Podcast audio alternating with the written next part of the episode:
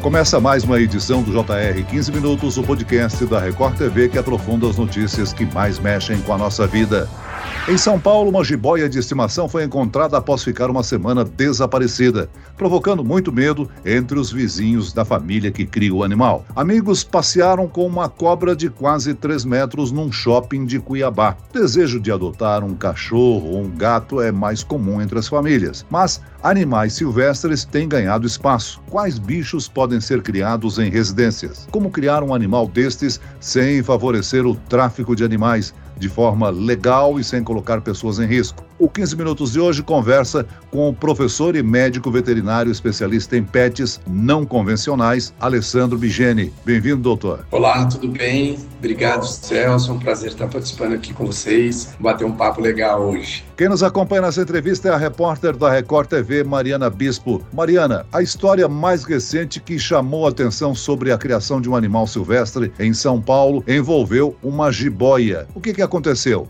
Olá, Celso. Olá, doutor Alessandro. Olá, ouvintes. É sempre um prazer estar aqui com você, Celso, para mais um podcast. Bom, o caso viralizou nas redes sociais e depois virou notícia.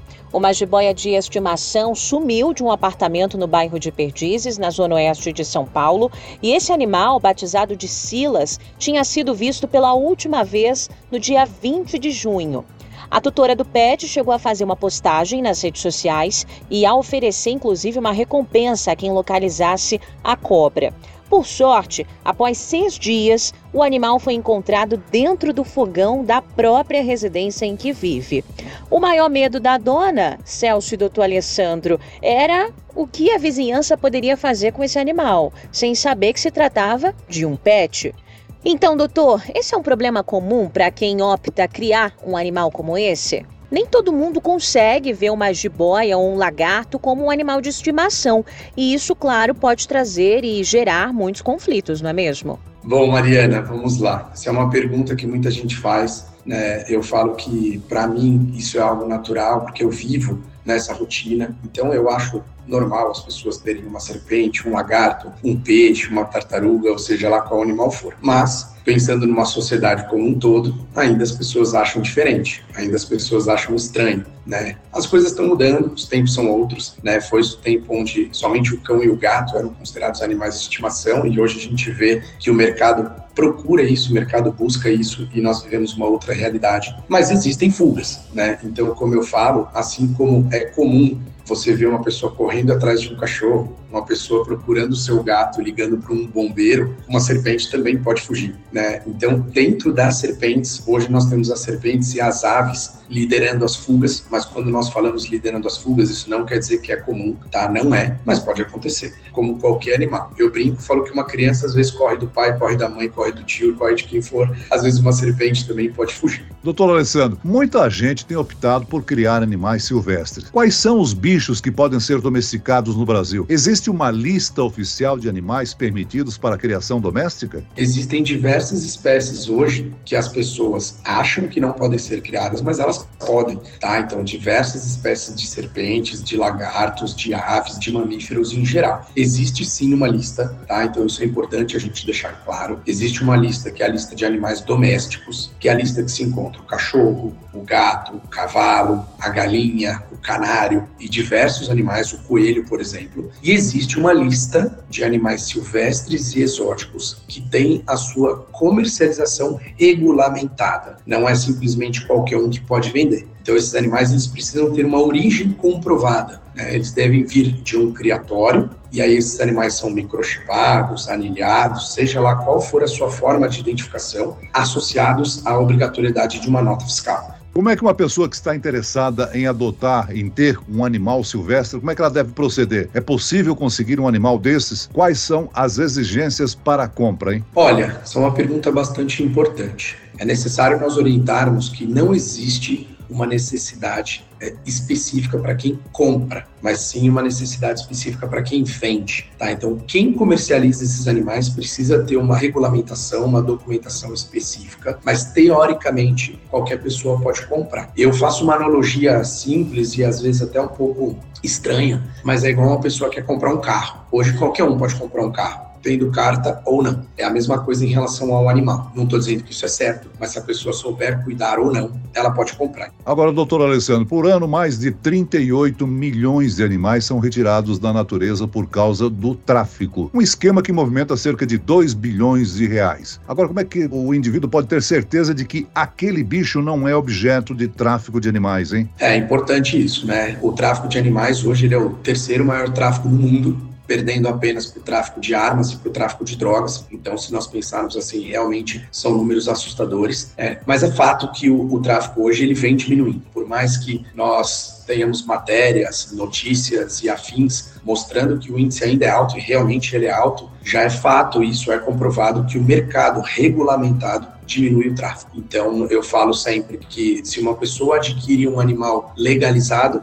é um animal a menos, possivelmente oriundo do tráfico. As pessoas que querem encontrar, isso é muito fácil. Hoje você encontra com facilidade na internet, Instagram, Facebook, qualquer rede social e até no próprio órgão ambiental da região daquele indivíduo, você pode fazer uma consulta. E aí você entra em contato é, e consegue verificar. Hoje, você pega o CNPJ de uma loja, o CNPJ de um criatório e coloca na internet, você acha. Então você vê que esse, esse estabelecimento possui autorização, possui a devida documentação, né? mas hoje é um mercado muito amplo e um mercado bastante difundido. Agora, doutor Alessandro, não há um risco de uma pessoa, digamos assim, importar um animal que seja proibido porque não há um predador no nosso território? Olha, quando nós falamos da importação, né, a importação hoje ela é bloqueada para diversas espécies. Então, por exemplo, répteis. Você não consegue importar um réptil legalmente, a não ser que você seja um zoológico, uma instituição. Tá? Então, caso contrário, você teria que fazer a aquisição direto de uma empresa, de um criatório ou de uma loja. Então, esses animais, teoricamente, ok. Existe um risco? Existe. É o que nós falamos e é a comparação que nós sempre fazemos. Qual hoje é o tamanho do estrago ambiental. E aí eu não estou falando que eu sou contra cães ou contra gatos, pelo contrário. Mas existe hoje um impacto gerado por cães e gerado por gatos. Né? Um impacto gerado por um réptil pode acontecer. Um impacto gerado, vamos falar de um mamífero, pode acontecer. De uma ave, pode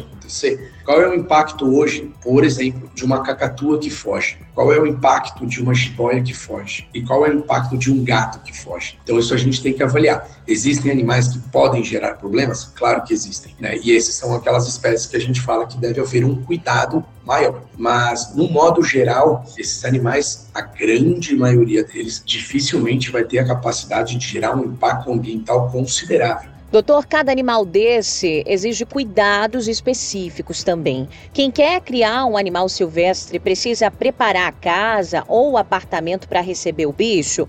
Um lagarto, por exemplo, exige que tipo de espaço para ser criado? Isso é importante. Eu falo que a aquisição, ou adotar, ou comprar, seja lá qual for a opção, de qualquer animal, ela tem que ser feita com uma responsabilidade. Né? Em teoria, a gente compra um carro sabendo dirigir, podendo pôr gasolina, as pessoas têm um filho tendo condições, tudo na teoria. A partir do momento que se adquire um animal, seja lá como for essa aquisição, é necessária uma responsabilidade. Onde ele tem que viver, o que, que ele tem que comer, o que, que ele precisa receber para ter qualidade de vida e o que ninguém pensa. Né? E se esse animal tiver um problema, o que fazer? Eu faço uma analogia sempre também com a nossa realidade. Ninguém casa pensando em separar e ninguém adquire um animal pensando que ele vai ficar doente, mas isso é necessário. Então existem várias coisas que devem ser levadas em conta. Um lagarto, por exemplo, em sua maioria, eles precisam de um ambiente restrito, um que nós chamamos de terrário, né, que é um ambiente que seja de vidro ou de madeira com a frente de vidro, é uma opção, e cada animal vai ter a sua particularidade, mas no modo geral, um ambiente fechado, com temperatura controlada, com umidade controlada, com luminosidade controlada e com várias coisas que têm que ser levadas em conta. O que vai ser utilizado no fundo, como chão, que tipo de decoração, qual é o ambiente, como que é a temperatura, o que esse animal come, qual a frequência que ele come.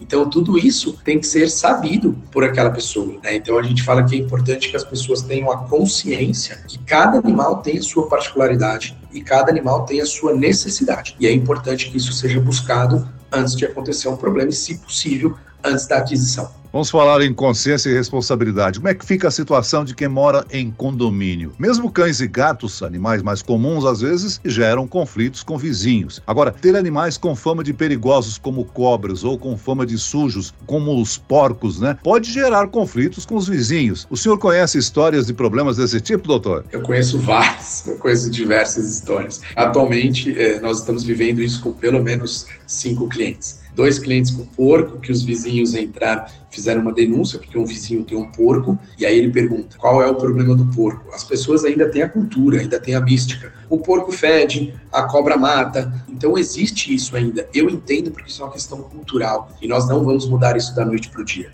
Por isso que eu falo a importância de um trabalho de educação ambiental, né, de conscientizar a população. Por mais que eu ache normal, eu não vou criticar uma pessoa que acha estranho, que acha diferente, que acha esquisito alguém ter uma serpente em casa. É, eu tenho que entender essa pessoa. Né? Nós temos um cliente recentemente também que teve um problema no prédio, no condomínio dele, e ele desceu no elevador com a cobra dele no pescoço. Uma serpente legalizada, dócil, totalmente regulamentada. Ele falou: Poxa, Alessandro, mas ela é legalizada. Eu falei: Sim, mas é questão de bom senso. Tem que entender que as pessoas hoje ainda existe um medo né, em relação a isso. Você não precisa descer com uma jiboia enrolada no pescoço. E ele falou: Ah, Alessandro, mas as pessoas descem com o cachorro na coleira. É o meu pet. Eu falei: Eu sei. Faz um folheto, informa as pessoas no seu condomínio, né? Mostra para as pessoas quem é o seu animal, de onde ele veio, o que, que ele pode gerar. Mostra para as pessoas que é um animal inofensivo. E aí vai sentindo o que, que as pessoas captam disso. Poxa, todo mundo achou legal. Pô, fulano, traz aqui um dia, vem aqui no salão do prédio, mostra para as pessoas. Aí eu falo, não adianta você enrolar umas de boia no pescoço e descer no elevador e querer que as pessoas achem normal, porque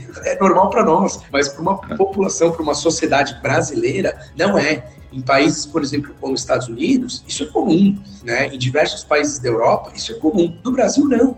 E usando o caso que eu relatei aqui no início do podcast, se a jiboia escapasse pelas casas vizinhas e, por exemplo, atacasse uma pessoa ou um outro animal, a família da tutora poderia ser responsabilizada pelos danos? Isso indica que esse tipo de animal exige um cuidado ainda maior por parte dos tutores?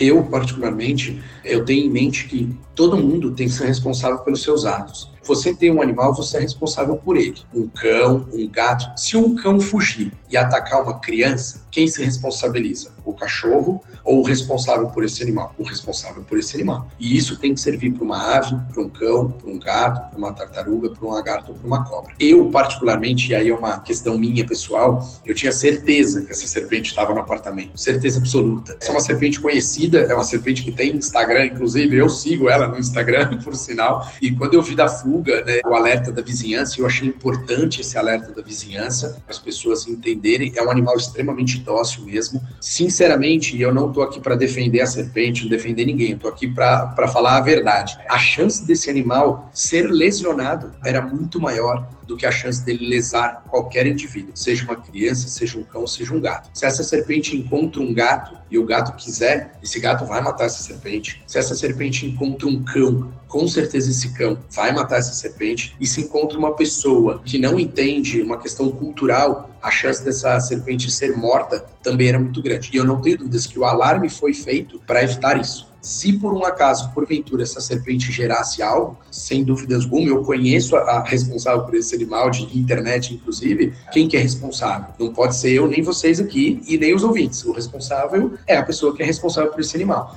E a gente lembra que em 2020, um estudante de medicina veterinária foi picado por uma cobra da espécie Naja, considerada uma das mais venenosas do mundo. Por se tratar de um animal exótico, o hospital precisou inclusive encomendar o soro para tratamento.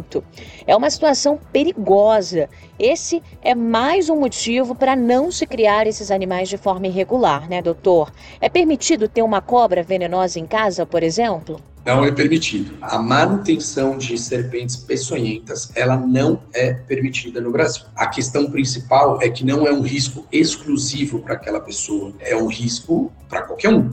E é bom salientar que se por acaso você encontrar um animal peçonhento no seu quintal, o mais importante é encaminhar ao Butantan, né? Como que uma pessoa identifica quem é peçonhento e quem não é? Eu, particularmente, se encontrar, eu sei. Esse é o A, o B, eu sei o D, esse é peçonhento e esse não. Mas a grande maioria da população, não. O que eu recomendo, obviamente, é que esses animais não sejam mortos, obviamente, né? A gente pensar na, no bem-estar e é importante falar que é um crime ambiental matar esse indivíduo, ele sendo venenoso ou não, peçonhento ou não. E o que a gente fala é para chamar algum órgão responsável. Hoje os bombeiros, eles fazem cursos de captura, de contenção, de identificação e de deslocamento desse indivíduo. E aí esse órgão vai deslocar para onde for melhor, para um Instituto Butantan, para um centro de triagem, para uma área de soltura, e aí eles vão identificar para onde melhor. Muito bem, nós chegamos ao fim desta edição do 15 Minutos. Eu quero aqui agradecer a participação e as informações do professor e médico veterinário Alessandro Bigeni. Obrigado, doutor. Agradeço demais. Eu agradeço também a presença da repórter da Record TV, Mariana Bispo. Obrigado, Mari.